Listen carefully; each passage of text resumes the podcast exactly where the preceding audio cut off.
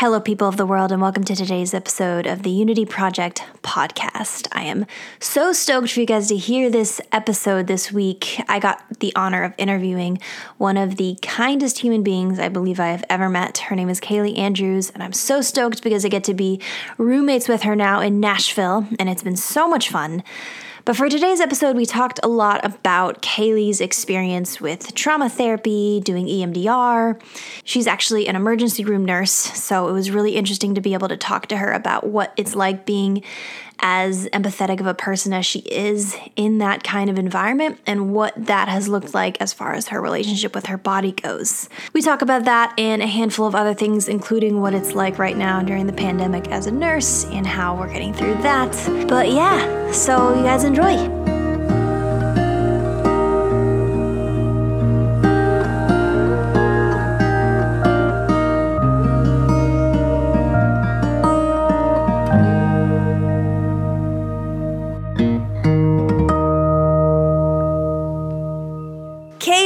How are you doing? How's it going over there? Um, it's going well. I am unpacking and moving into my new house. So yes, yes, yes, I love it. How is Nashville? I know you just moved from St. Louis. Yes. Okay. Yeah. Nashville's great. Um, obviously, I can't really go and do anything, and it's very rainy right now. But well, that is amazing. I am very excited for your new move with your two wonderful dogs. What are their yes. names? Leopold and Piper. Leopold. Yeah. That's super cool. Well, Kailey, thank you so much for wanting to be on my podcast. I'm so excited to talk about this with you because I know that you've done a lot of work in this area and we've had some really cool conversations just about both of our processes with this in the past. So I'm excited yeah. to, to talk and see what all of it looks like right now. Yeah, thanks for asking me to be on. I'm really excited. Okay, so I am going to start with the question that I am planning on asking everybody, and that is to describe the relationship that you have with your body. Okay. Um, that's a very good question. And a year ago, I would not have known how to answer that. But here's what a year of trauma therapy does. Um, I would say it's a work in progress, which I believe will be the case for my whole life.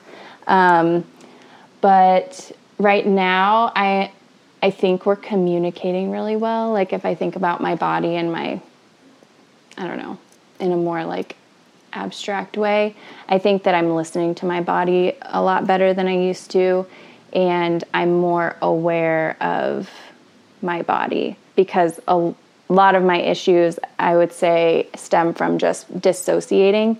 And so there was a time like most of my life i would say that i wasn't even necessarily aware of my body or what i was feeling um, and now i'm able to like notice what i'm feeling and just like i guess experience it so i'm more present um, than i have been in a long time aha uh-huh. that's very very cool well you say that about a year ago you wouldn't have known mm-hmm. how to mm-hmm. answer yeah what was it like back then like what was what's the biggest I guess, differences that you noticed to where now it's so different? Man, it's so hard because I'm like right on a right on a year from when I um, started trauma therapy, like almost exactly. Um, so I've been doing a lot of thinking uh, about what it was like before, and it's so crazy because I. I don't know. It's really hard to explain how it was before because I just wouldn't feel my feelings and I wouldn't like I would either shove them down really far, really deep, and just ignore them, or I would just like escape, like dissociate in moments where there were like really strong feelings or anything that like was traumatic or difficult. I just wouldn't let myself feel it. I wouldn't stay in my body for those feelings. So um, now it's just like I'm able to feel my emotions and my feelings and I'm able to like hold them instead of trying to like shove them down or escape from them. I'm able to like sit in them and experience them, which is really really hard because I have like I still have those tendencies where I I really want to just escape or numb. Um, but I'm learning to like notice when I want to do that and then being able to stay um, in my feelings uh, versus escaping. Because I wouldn't, I really wouldn't let myself feel things. And for a long time, I couldn't even tell um, the difference between my feelings and someone else's feelings because I'm really empathetic. So I will, I will feel other people's feelings that I'm around, and I wouldn't before I started therapy, I wasn't able to even tell if like I was the one that was angry or it was the person that was talking to me that was angry. Like I couldn't differentiate um, whose feelings they were. Oh wow! And so that's a huge difference too, where I'm able to be like, okay, I can tell that this person I'm around is really anxious right now, but I'm not anxious. And even being able to have that like boundary in my brain of like, that's not my feeling has been so freeing and like really powerful um, just in the in the contrast when i look back even a year or more ago like how how different that is now that i'm able to sit there and and think okay am i feeling this or is the other person feeling this? And if i'm not feeling this like what is my role in this situation? How can i be there for that person without it kind of taking over me. Yeah. Okay, that's really interesting to me, yeah. um, especially knowing your profession, which we'll get more into in yeah. a second. But what what was it a year ago? Like, what do you think got you to that point? Like, was it stuff from growing up, or just stuff in the world, or like what kind of made you feel like you had to shove away your feelings and not feel and disassociate mm. and whatnot? So that's really hard to answer because I I can't like pinpoint one moment or even a series of moments growing up where where that could have been communicated to me where like trained into me where my feelings like weren't for feeling or that you know everybody else's feelings mattered more than mine so i would just ignore my feelings. It's really hard to pinpoint at least in my upbringing with my family, um, I would say a lot of things contributed to it from um, growing up in evangelical churches. Um, there's a lot of messaging that tells us our bodies are bad, our feelings are bad, our desires are bad. And so I think that communication paired with just my personality as it was and as it is, those combined together kind of just was the perfect storm where I was already prone to being super empathetic and focusing on other people's feelings. And then I was getting this message from, you know, a large part of my life in church that my body was bad, my feelings were bad, and that my desires were bad. And I think that just kind of combined really hurt my relationship with my feelings um, and my just body as a whole. Um, and then it doesn't really help either that I went into a profession that pretty much requires me to forget about myself when I'm at work. Um, so I'm an emergency room nurse. Um, and like one of the things I remember in nursing school that we were taught is like we check our feelings at the door. We check our feelings, we check our emotions, we check our um, opinions at the door. We walk in and uh, like we are there to take care of someone else. And that means that we can't really think about ourselves in that moment. So that's like a big message that I got even in nursing school to kind of check myself at the door. Um, and so I think all of that together kind of contributed to the place I got to last year, which was like my breaking point. so, yeah, that's so interesting to me. So, so I was, um, I was also raised in somewhat of like an evangelical church world, and I remember a lot of those messages playing a big part in my life as well. Do you want to tell me a little bit more about like what those messages were and what what that looked like for you? Yeah. So one of the big messages that I still think about a lot is um, that uh, that verse, "The heart is deceitful above all things and desperately wicked." Um, that was like, I feel like an evangelical just catchphrase almost. It got to the point where that was brought up a lot. And for some reason, that verse was brought up, but then the verse of like, guard your heart because it's the wellspring of life, like that wasn't talked about um, as much. And so that verse and that kind of whole ideology behind that, that, you know, your heart is wicked, therefore your feelings are wicked, and and so like you shouldn't listen to your feelings. Um, that was a huge message that was in in the church when I grew up, and then also just purity culture led to and like modesty. That whole movement um, led to me feeling really almost like a sense of shame about my body, and that like my body wasn't good or like holy or sacred, but that my body was like a stumbling block and needed to be covered. And so it, I don't know, there there were so many different just messages that just continually like regardless of how I guess overt they were, they were still there even in their subtlety that like I couldn't trust myself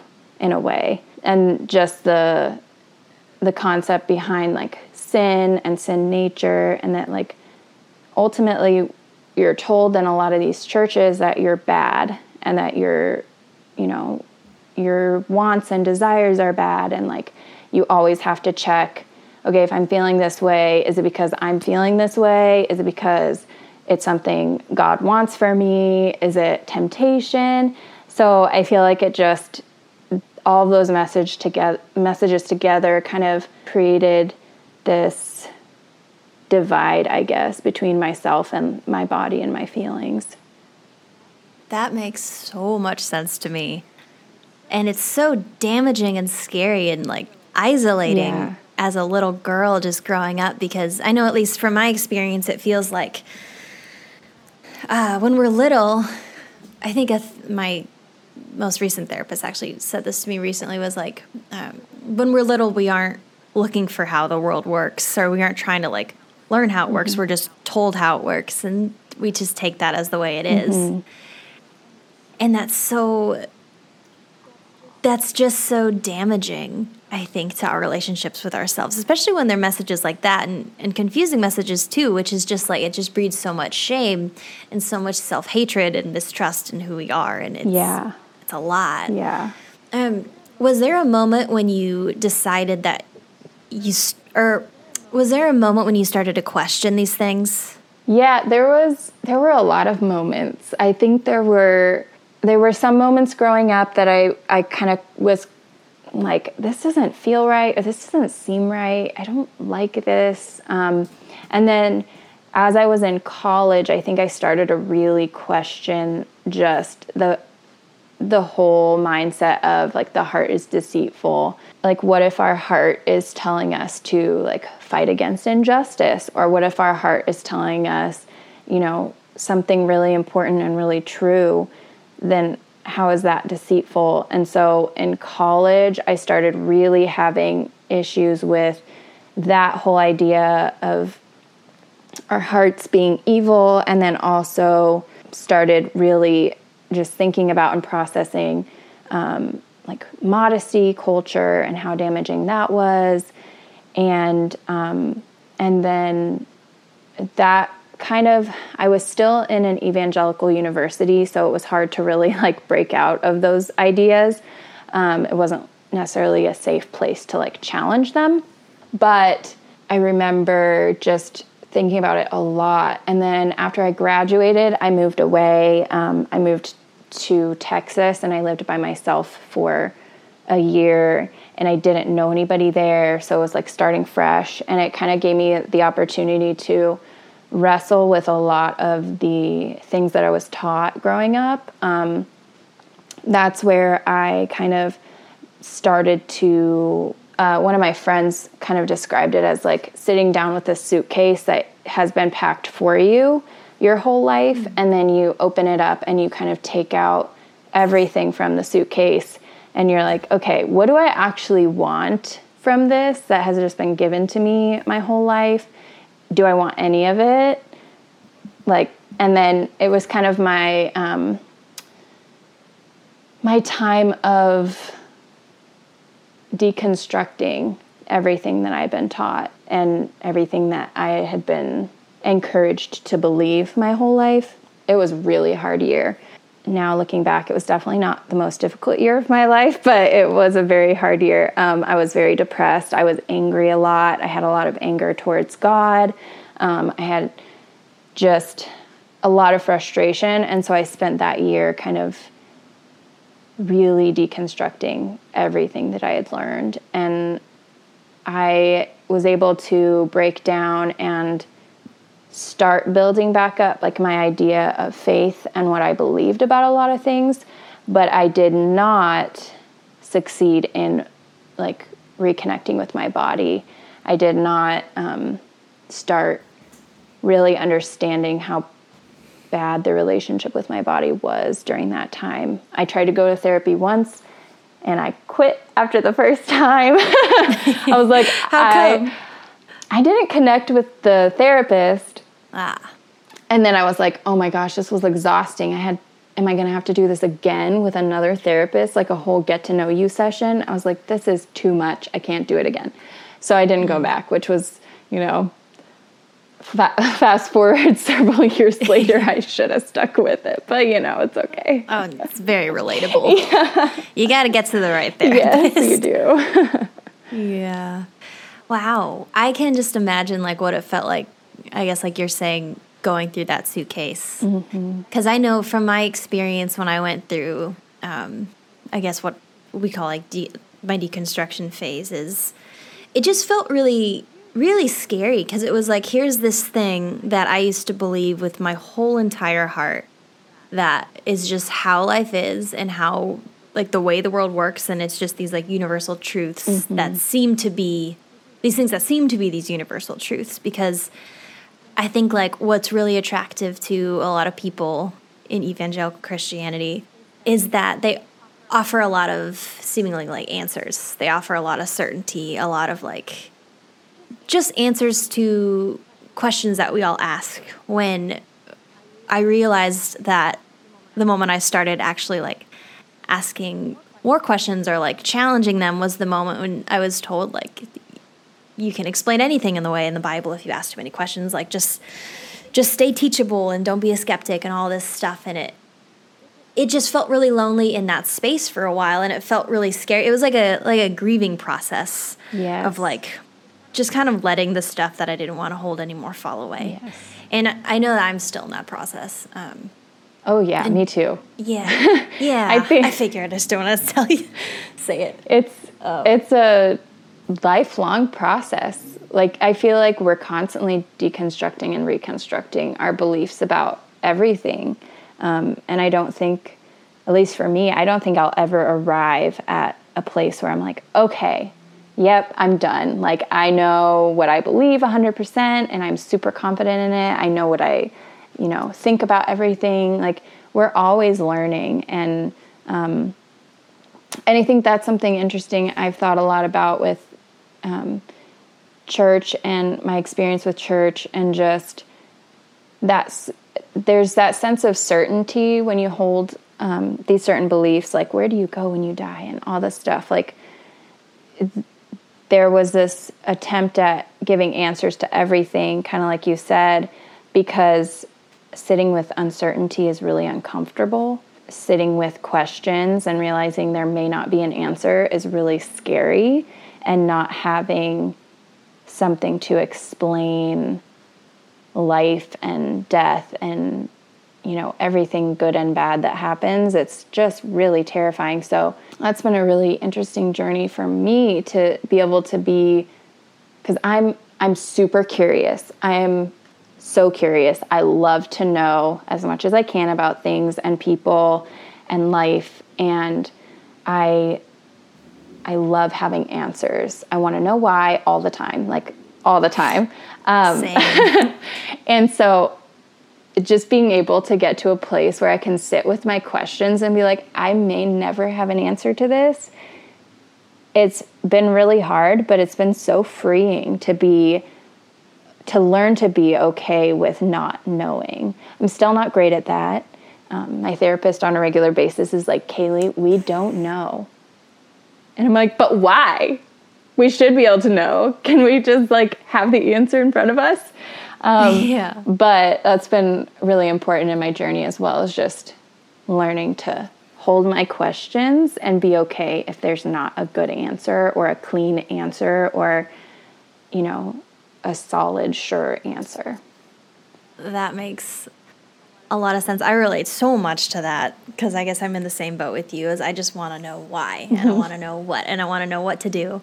That's like at the end of every session during treatment with my therapist. I was like, okay, so uh, what do I do now? Okay, so now what? Yeah. So now what do I do? and it ended with me just throwing pillows at her because she never told me. Yeah. so that was the conclusion of that. But it is just scary not to know. But Mm-hmm. you say that like your your experience and your journey in Texas didn't lead you to a good relationship with your body. What was what was kind of the process to f- get there? What did that look like to kind of start going to? I know the current therapist you have now, um, and what what kind of brought you to that point? Oh gosh, a lot of things. Um, yeah, so I I don't know. In Texas, I knew I was depressed. I knew I was having a really hard time, but I wasn't ready. I guess I wasn't ready to actually get help with it. Um, I wasn't ready to talk to somebody about it. Um, I tried and obviously didn't keep going.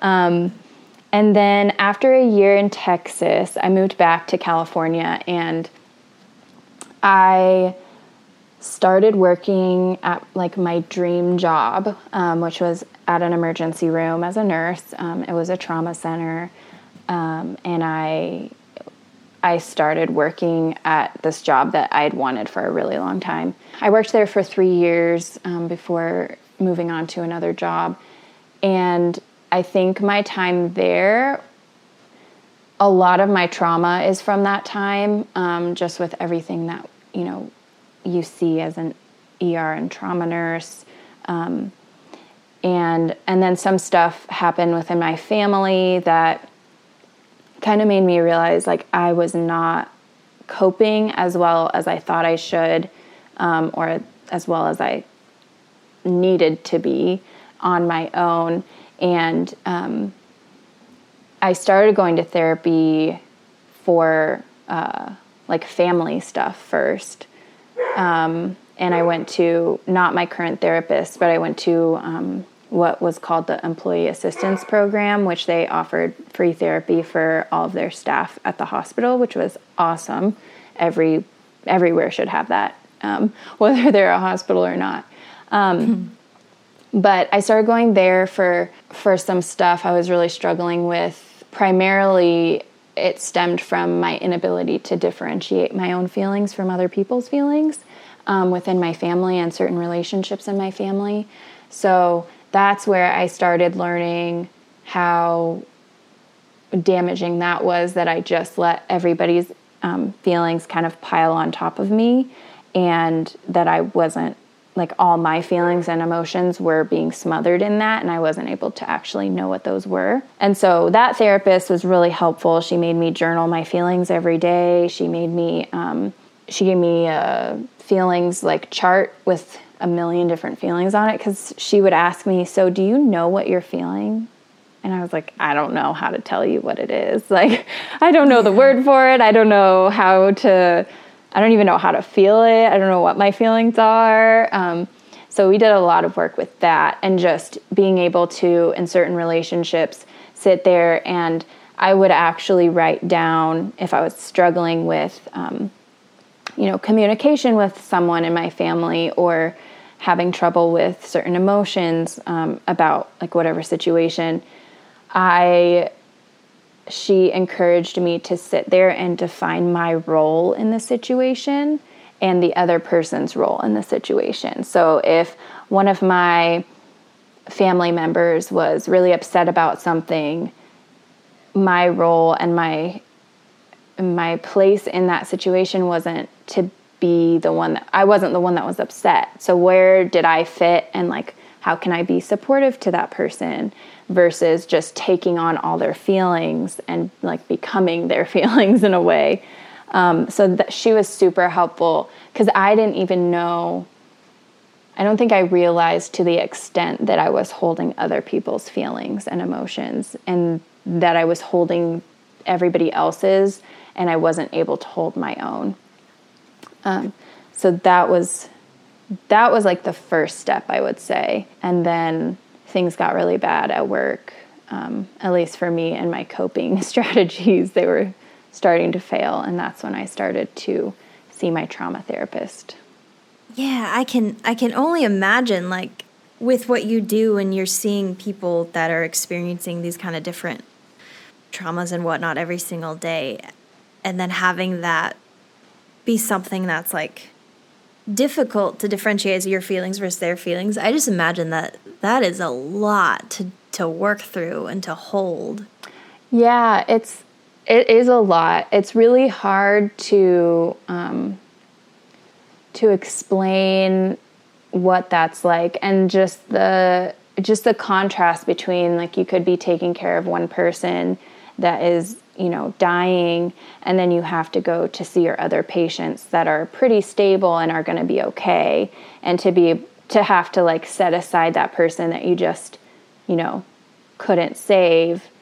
You have to set aside all those feelings of grief and anger and frustration and like all of that pain to go see this other person that's going to be okay and have to just put on your brave face and like you know act like everything's fine and then just not having healthy coping strategies in those times just really caused me a lot of pain because I don't think there was a lot of like my workplace was amazing. I felt really supportive by supported by my bosses and everything, um, but there wasn't really anyone that was living out like dealing with trauma in a healthy way.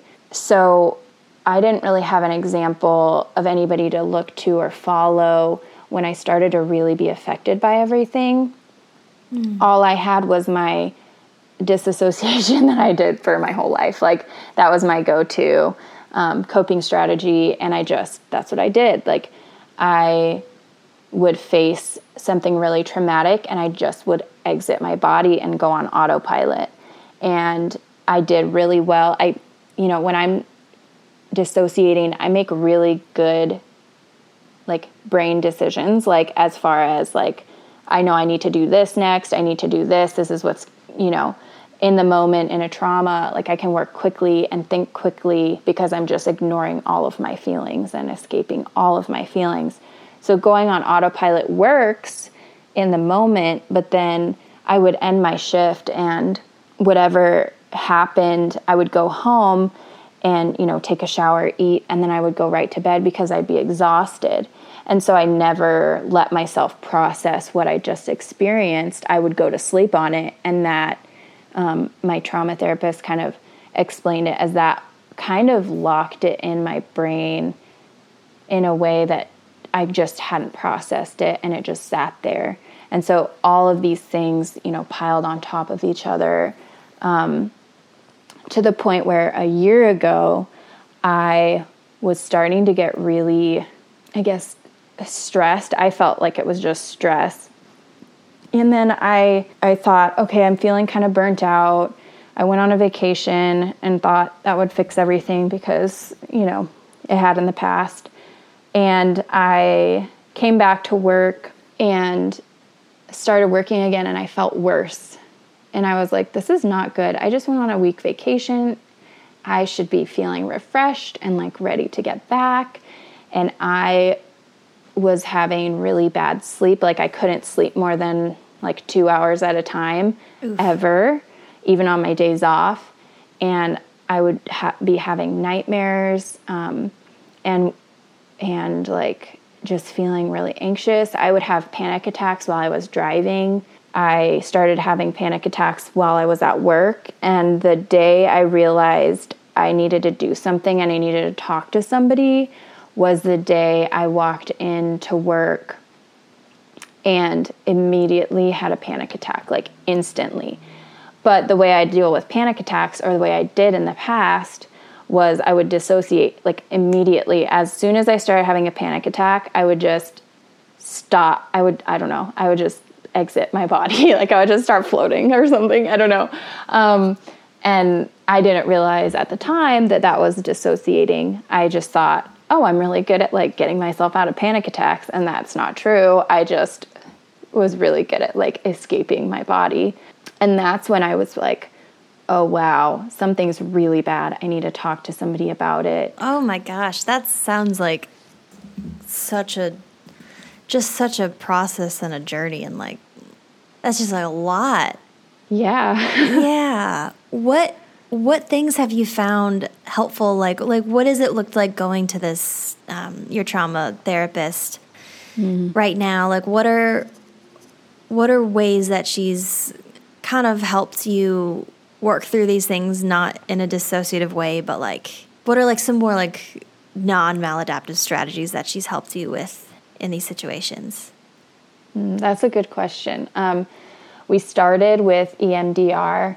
So I did, I went through a lot of um, processing through different traumas that really affected me and things that I was just really holding in my body and not not dealing with or processing with uh, effectively.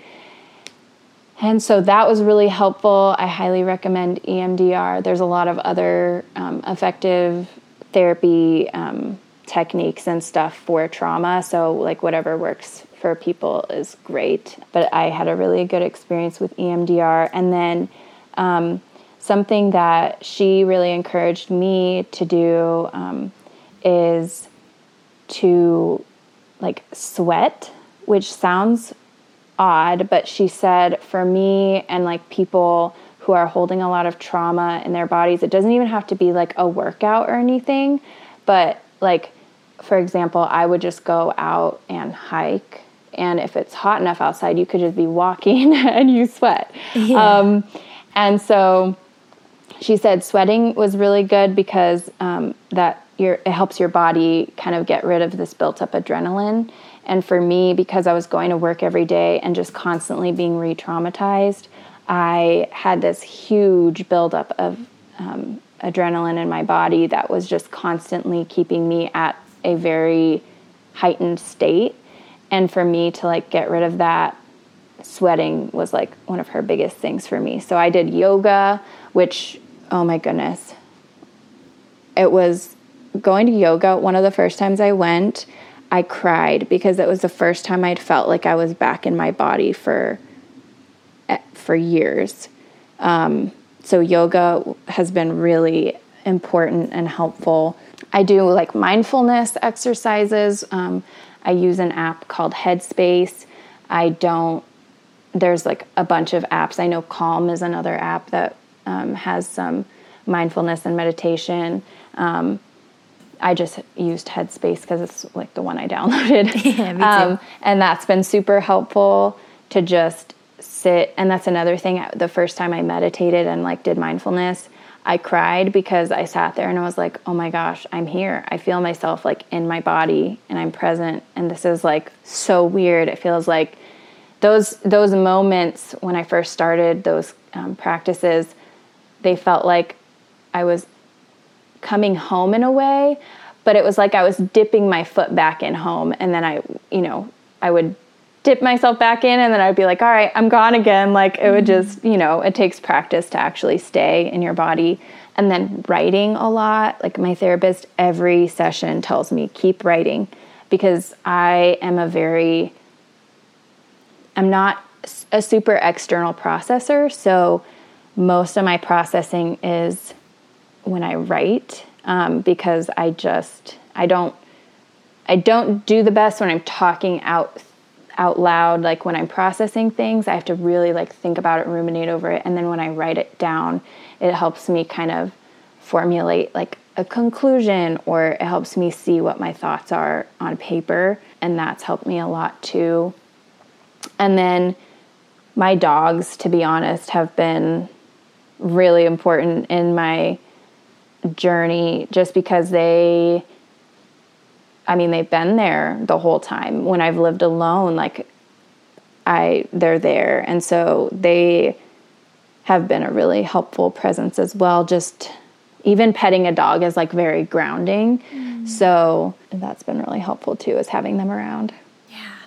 That's awesome. That's some really, really good stuff, especially like, I don't know what you mentioned about when you first did yoga or when you did yoga and realized that you were feeling a part of your body and it bringing you to tears. I had such a similar experience with that somewhat recently. It was in the past few months during treatment because they had um, until the lovely COVID happened. Um, yes. they, they, had a yoga instructor come to to um, the treatment center every week and do trauma sensitive yoga with us. And oh, that's great. It was great, and I just remember like getting really frustrated because I felt like I just didn't have patience for this. I was too emotional. I was too like mm-hmm. I didn't want to have to sit and deal with it mm-hmm. because like my thing is like running, which is does the opposite thing. It like it it can be super mindless and I don't have yeah. to it's like kind of my goal in that is to ignore my body to just like yeah. push through it and get this done and just escape for a little bit.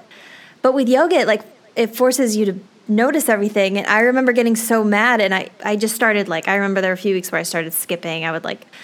I would ditch yoga. like I'm, there's so many times where I felt like I was just at school, just ditching the class. It was it was great. I was rebellious, but um, then I started to wonder. Or actually, I think my dietitian brought it up. She's like, "Why are you not going to yoga? Like I thought you mm. liked that kind of thing. I thought you'd like be super in for whatever movement stuff because that's all I used to complain about is that they wouldn't let us yeah. do anything." Um, and it started making me really realize like because it's making me like notice myself in this really uncomfortable way. It's so uncomfortable. Yeah. It's just it's just so interesting what it feels like to actually be completely present like in yourself and in the world and it, it's like I don't know, it's overwhelming sometimes it's so overwhelming. And just especially when you're first getting back into your body and like being present it is so painful. And i hated it. Like and i still hate it most of the time. Um, but it's like it's so painful because you're you're forced to face all these feelings that you've been just escaping from or numbing. And like that sucks. yeah. Oh yeah. Um what are things like like I don't know, the more I talk about this topic with people and the more like I guess I've like thought and listened cuz I feel like I've been paying a lot more attention to what people say about this kind of thing now. I just realize that it's not super super common to intentionally try and live in that kind of way, which makes so much sense because mm-hmm. it doesn't feel safe a lot of the time to do so. Yeah. Um, but what are other things that you think in like today's culture that make it make it difficult to do that, to make that not like the norm? Um, I think that quarantine is a very good example of how how our culture is just so bad at stopping and like sitting with things. Oh, um, yeah. I I've just been I've been thinking about it a lot, obviously, because my job is super affected by um, by the pandemic, but also just witnessing and feeling like the sensation of everything stopping, and we don't have our normal outlets and like distractions anymore, besides maybe like social media and like our phones and computers and stuff.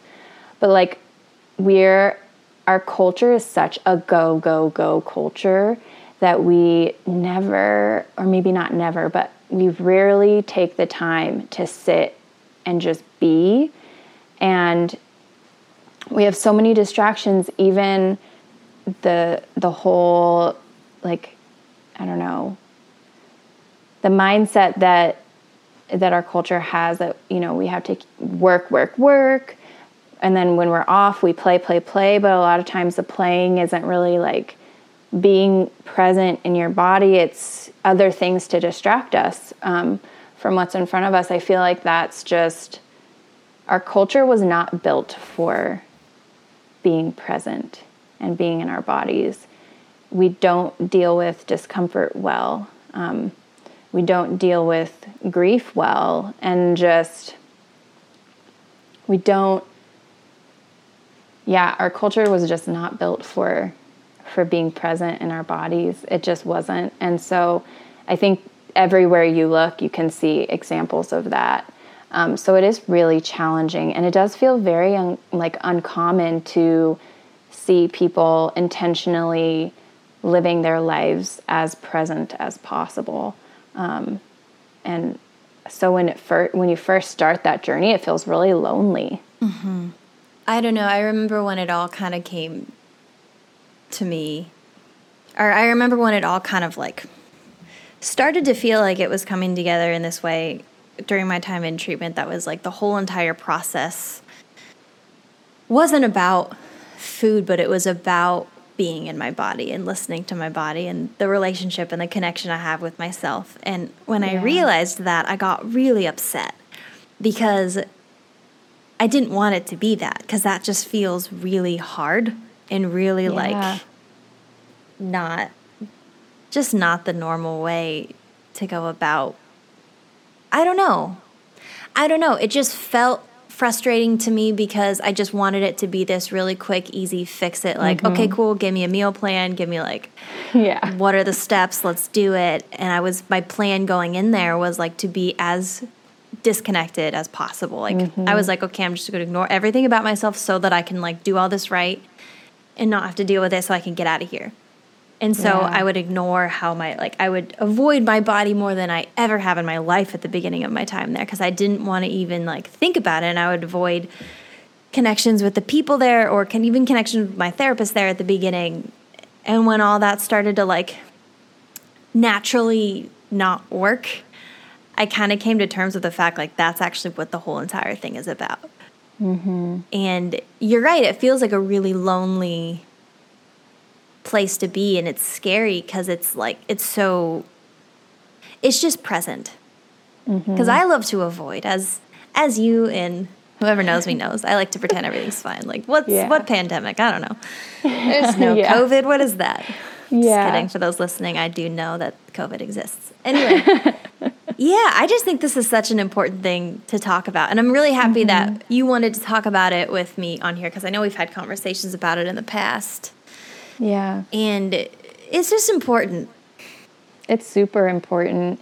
And the more it's been really fun because I I've written about some of my experiences and stuff and shared um, on social media and stuff. Um, and I it's been so interesting because it feels really lonely and hard. But then when you talk about it, there's so many other people that that need to hear it and that need to see that they're not alone and that, you know, they read something and they relate to it or they, you know, I've had people who've messaged me and said, because of the things you've talked about with mental health and stuff, I'm going to go see a therapist for the first time. Mm-hmm. Or they've just shared that they feel seen by what I've written or shared, or that it like helped them see someone else's perspective or whatever.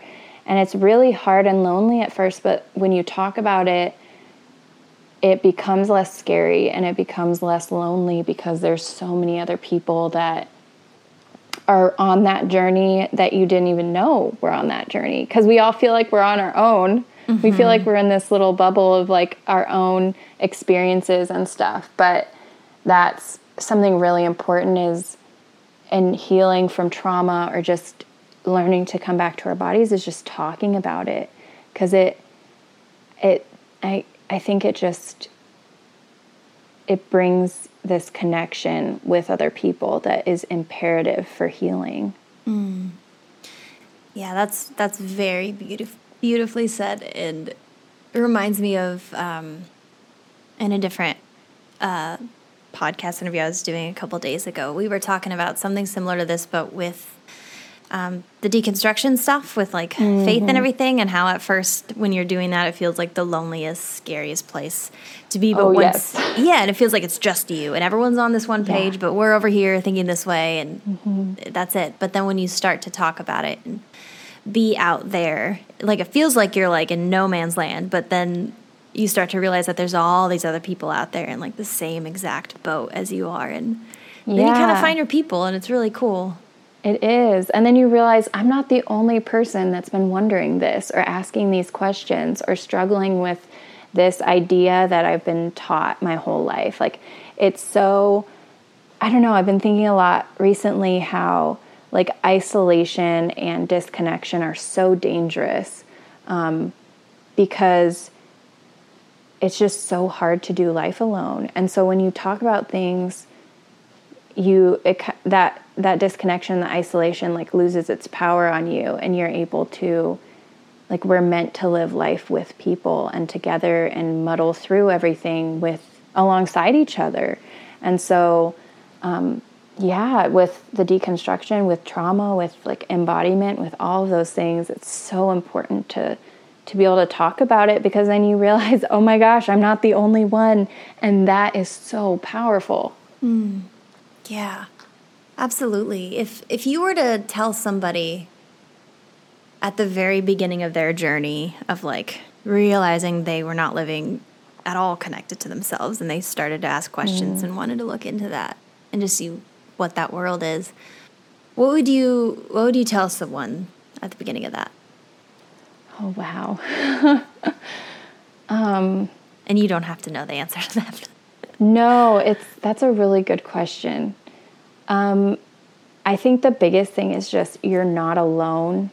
Like that's the that's what I wish I could have gone back and told myself in so many moments in my life. Like you're not alone, and you'll you'll get there it's going to be the hardest thing in the world, but it is the most beautiful and rewarding thing in the world. Mm-hmm. Um, coming home to yourself is like, I feel like it's the point of life, um, and being able to to hold space for feelings, the good ones, the bad ones.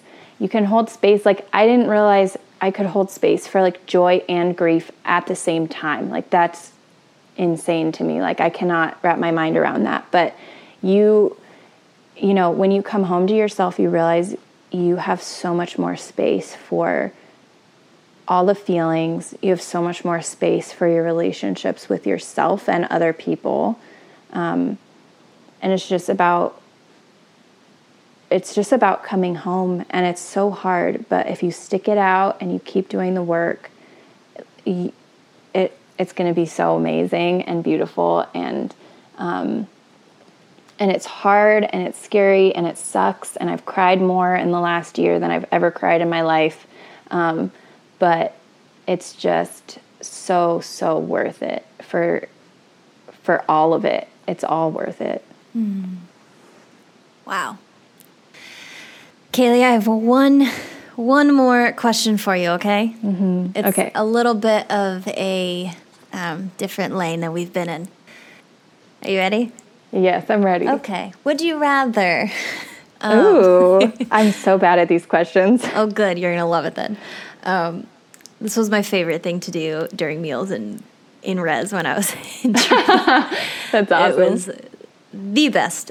Would you? I could see you loving these questions. Oh yeah. Oh, you should have been there. It was interesting. Um, would you rather every single Sunday for the rest of your life at exactly 8 p.m. on the dot, a little seven year old boy will show up where you are, whether that's work, whether that's home, you're out with friends, pandemic's over, you're out raging. um, he'll show up where you are and he will have everything needed, all the supplies. He'll have a briefcase and he'll have everything needed to play a game of hangman. And he will sit across from you and he will play you in hangman and you will try your absolute hardest to win and you will lose every single time. And he is a complete asshole. He's such a douchebag and he'll embarrass you in front of your friends. You'll always lose no matter what. Every sunday for the rest of your life. Or or would you rather every spare minute that you get like just kind of the times when you're just sitting there like maybe like all the times when you would just kind of like mindlessly scroll through your phone or something. Being forced to play tic tac toe all the time. Sometimes you win and lose. It's just like you're putting all your effort into tic tac toe. So, any spare minute I have, yeah, I would have to play tic tac toe. Yeah. Or a seven year old who's really mean will beat me in hangman. Yeah, he'll like show up no matter where you are. Every Sunday, At ex- yeah, at exactly 8 p.m. So you'll be ready for him.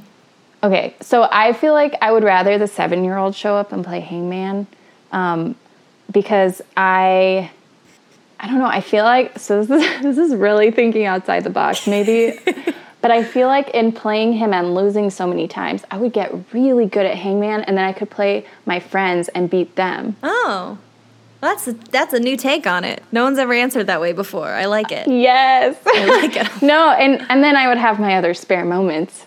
Oh yeah. And plus, like, I don't know. It's kind of not- entertaining. I'm not a sore loser, so I think I'd be okay. Mm-hmm. Like, I'll be like, all right, well, I still suck at hangman. Nothing else is week." new. Like, See you next Sunday, usual time. yeah, see you next Sunday. I'll lose again, but it's fine. I'll just have my like hot cocoa ready. Oh, and yeah. That's great. Okay. Yeah. Okay. Very good to know. It says a lot about you. I love it. That's my favorite answer you've given the whole the whole time. oh wow. Um, stands right out. we should just do an episode where all you do is ask me would you rather questions. I have a lot of them. There was this girl. Um, I hope I'm gonna send her this episode just because she's gonna love this. But there was this girl that I used to sit by in res at the beginning, um, and she would, she would, she loved my would you rather questions. She was young too. I think she was like 19. If I'm wrong and you're older than 19, I'm sorry if you're listening. uh, but she loved my would you rather questions, and so I would ask her them at all the meals because these were like painfully awkward, silent meals. Like just try and Yeah. imagine. It was so. It was like nails on a chalkboard for a while. I was like, oh my god, Yeah. someone say something, please. I believe Um, it. Yeah, and so I would ask these dumb would you rather questions that they were so random. It was just kind of like I start talking and I just wait to see what I'm going to say. And when she stepped down to the next level of care, she ended up on the other side of the the wall. There were like two separate dining rooms, um, one for PHP, the other for Res. So when she stepped down to PHP, I would every morning because they would PHP people would come in after Res people for breakfast. So every morning, Okay. right when I would get down there, I would write some random "Would you rather" question on a sticky note, and I would run over next door and I'd put it where she was going to be sitting. And she That's would awesome. take the whole day to think of the answer to this question, the whole day, and then she would finally come back to me at dinner and tell me what she got back to. I was like, That's amazing. That sounds like me with would you rather questions. Usually I'm like, okay, I need like 10 minutes at least to think about it. And then I have so many follow up questions usually. oh yeah, Like I'm usually asking for every detail and like trying to figure out what the right answer is. And some of them I'm just like, I don't want, do I have to pick one? That sounds terrible. Oh my gosh. No, that's amazing. I will ask you so many then in the days Yes. to come. It's going to be great. You're going to have a blast. You're going to love me so much. Okay, I'm ready. Well, Kailey, thank you so much for being on the podcast. I kind of forgot we were recording for a second. I was like, oh, and then another story from treatment. Um, but We'll have plenty of time to catch up. yes, yes. But thank you so much for being on this podcast. How can people get, um, I was going to say get a hold of you. Don't put your phone number on here. How can no, please don't call me. Oh my Um, goodness. No. How can people, I guess, see your work and read and keep up with you on social Yeah. media? Um, okay, well, first of all, thank you so much for having me. This has been super fun. I loved it. Um, and then I am on Instagram um, at Kailey, K A I L E Y, 424. And then on Twitter, I am at Kailey and. Okay, It's like amazing. my the first half of my last name. oh, I was like, um, that's cool. I know. I don't know why I didn't put my Kailey full last name. It doesn't make sense. but um, but yeah, so I'm on there, and then I do also have a blog that I have not written on in a while. Um, but it's kaileyandrews.com. So it still exists, and I have a lot of things written on there. It's been like once a year that I write on it for the last couple years, I feel like. So I may not write on it very much, but um, that's also something. I have a bunch of things that I've written on there so people can see that too. Awesome. But primarily Instagram at Kailey424 and Twitter at Kailey and. Amazing. I will put all that information in the show notes if you guys want to check it out. Thank you so much again, Kailey, and I will see you and talk to you very soon. Yes, that sounds awesome. Thank you again for having me. Yes, bye. Bye.